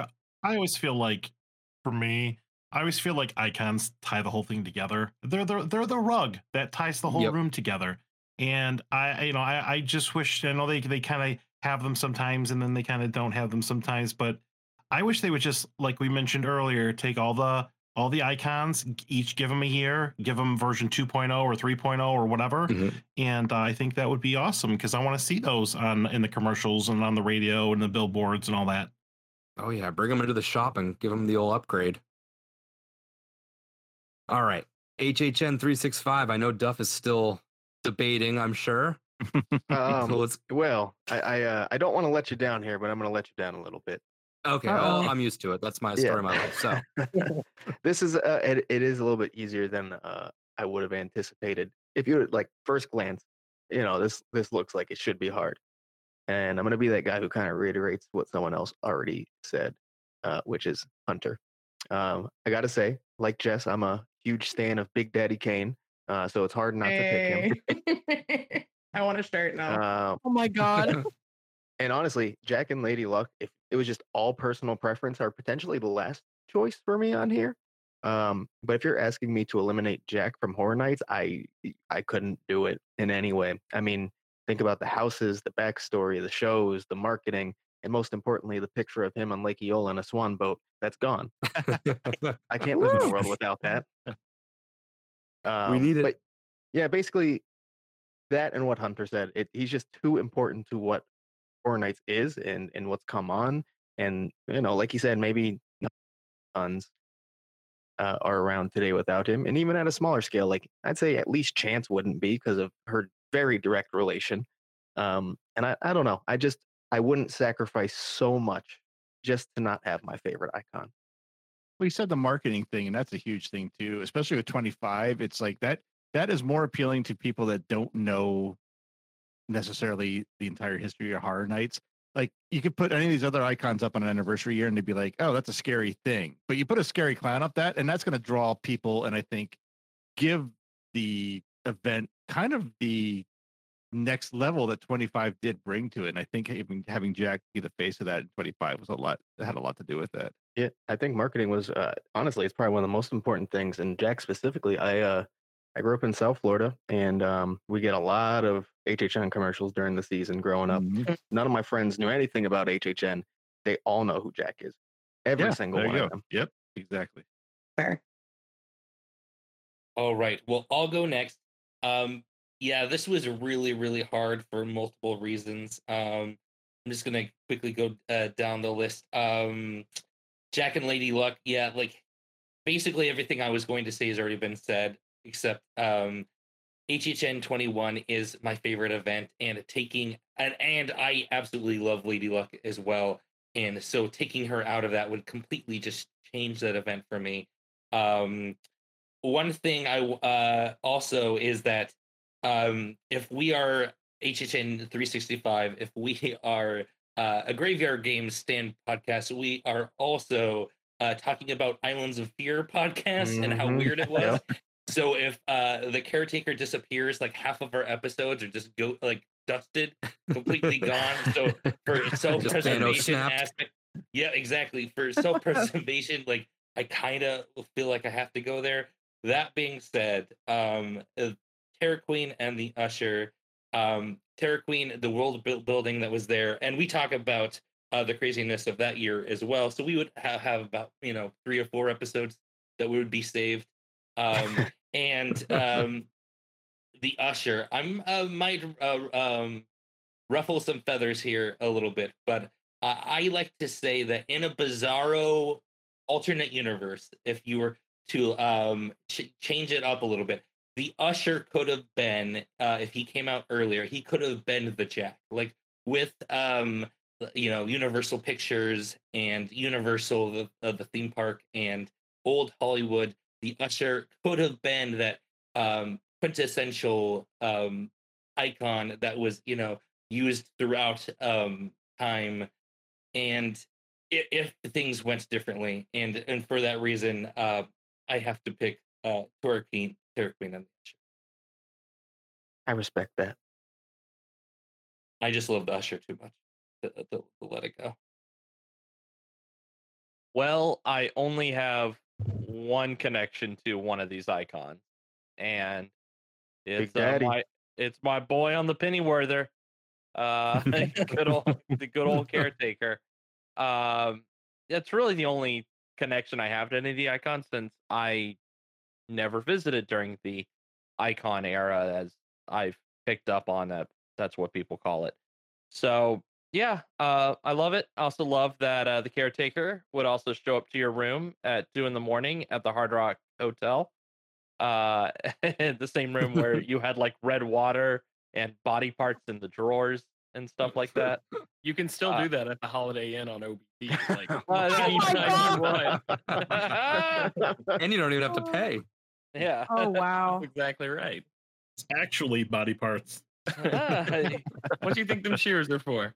oh, the caretaker. Oh, you have a couple holes in your hat. I don't, don't remember.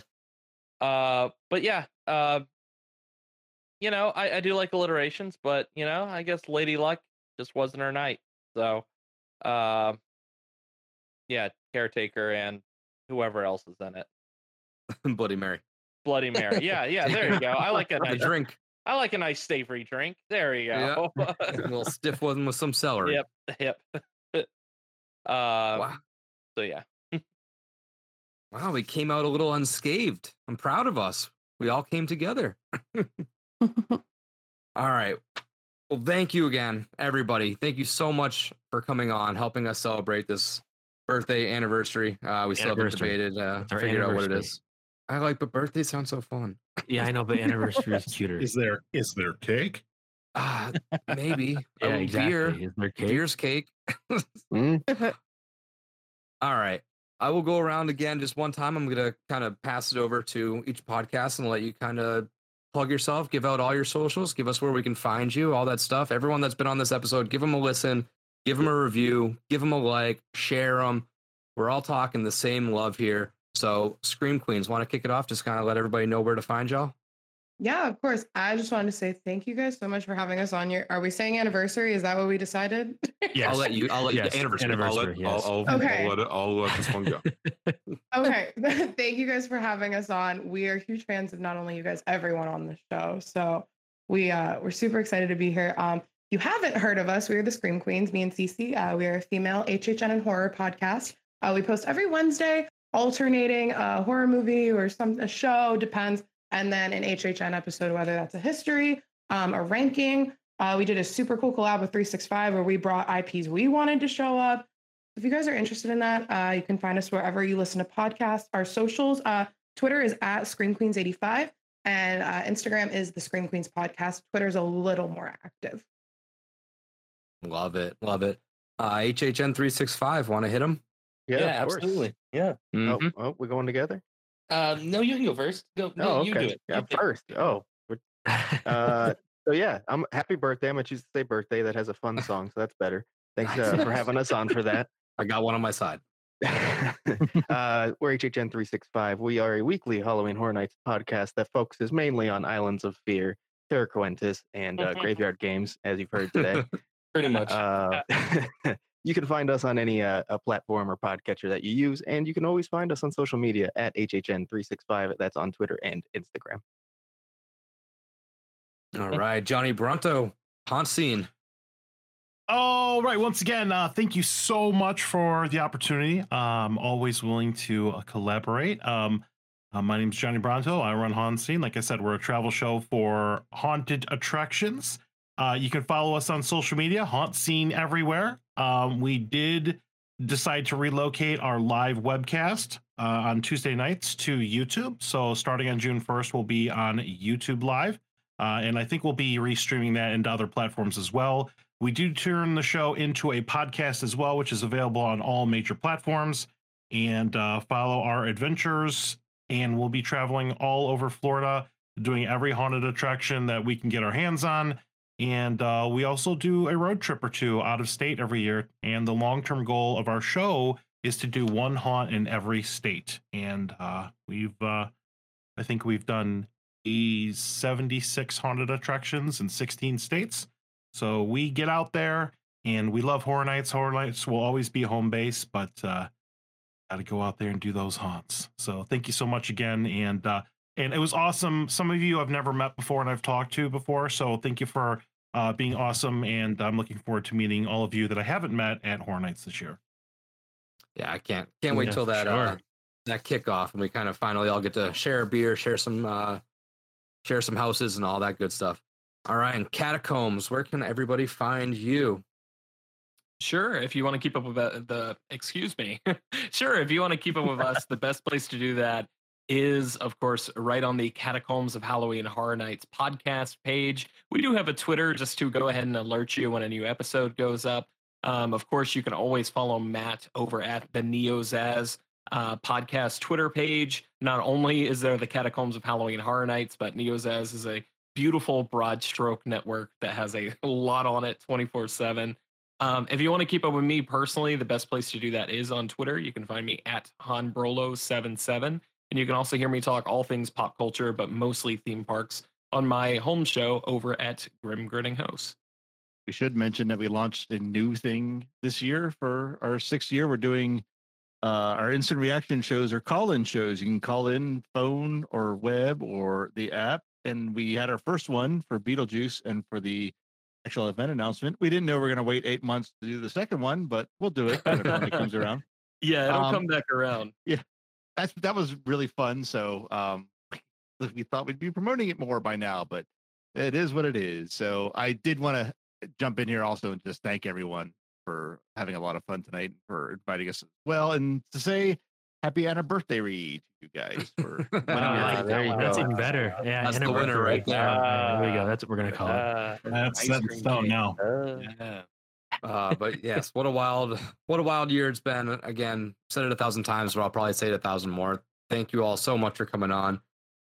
Keep your eyes peeled to all socials. Um, we have something big that's going to be coming out announcement wise on Friday, and I'm sure everyone else will kind of be talking about the same stuff that we're going to be talking about as well. But Friday, kind of keep your eyes peeled on socials.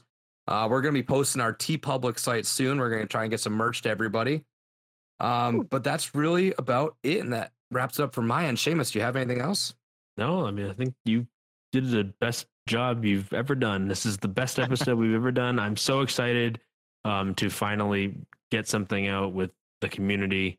Um, looking forward to meeting you guys up close and personal because we, Oh. couldn't, we couldn't do it last we couldn't do it last year. But um, since I'm super new to this, I'm really excited for the Stay and Scream thing. I didn't do it. La- I didn't do it in 29, so I'm actually really excited to find out what this is all about. So, uh, other than that, no, I'm thanks for everybody for coming on. Um, already big fans of you guys to begin with, so it's cool to kind of like finally collaborate with everybody. Yes. All right.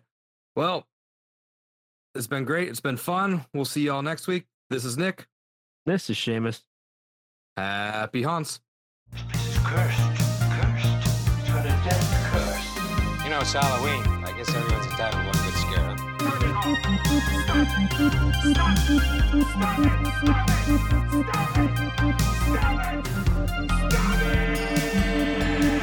And again, I would just like to thank Vampire Stepdad for letting us use his music for our intro and outro music.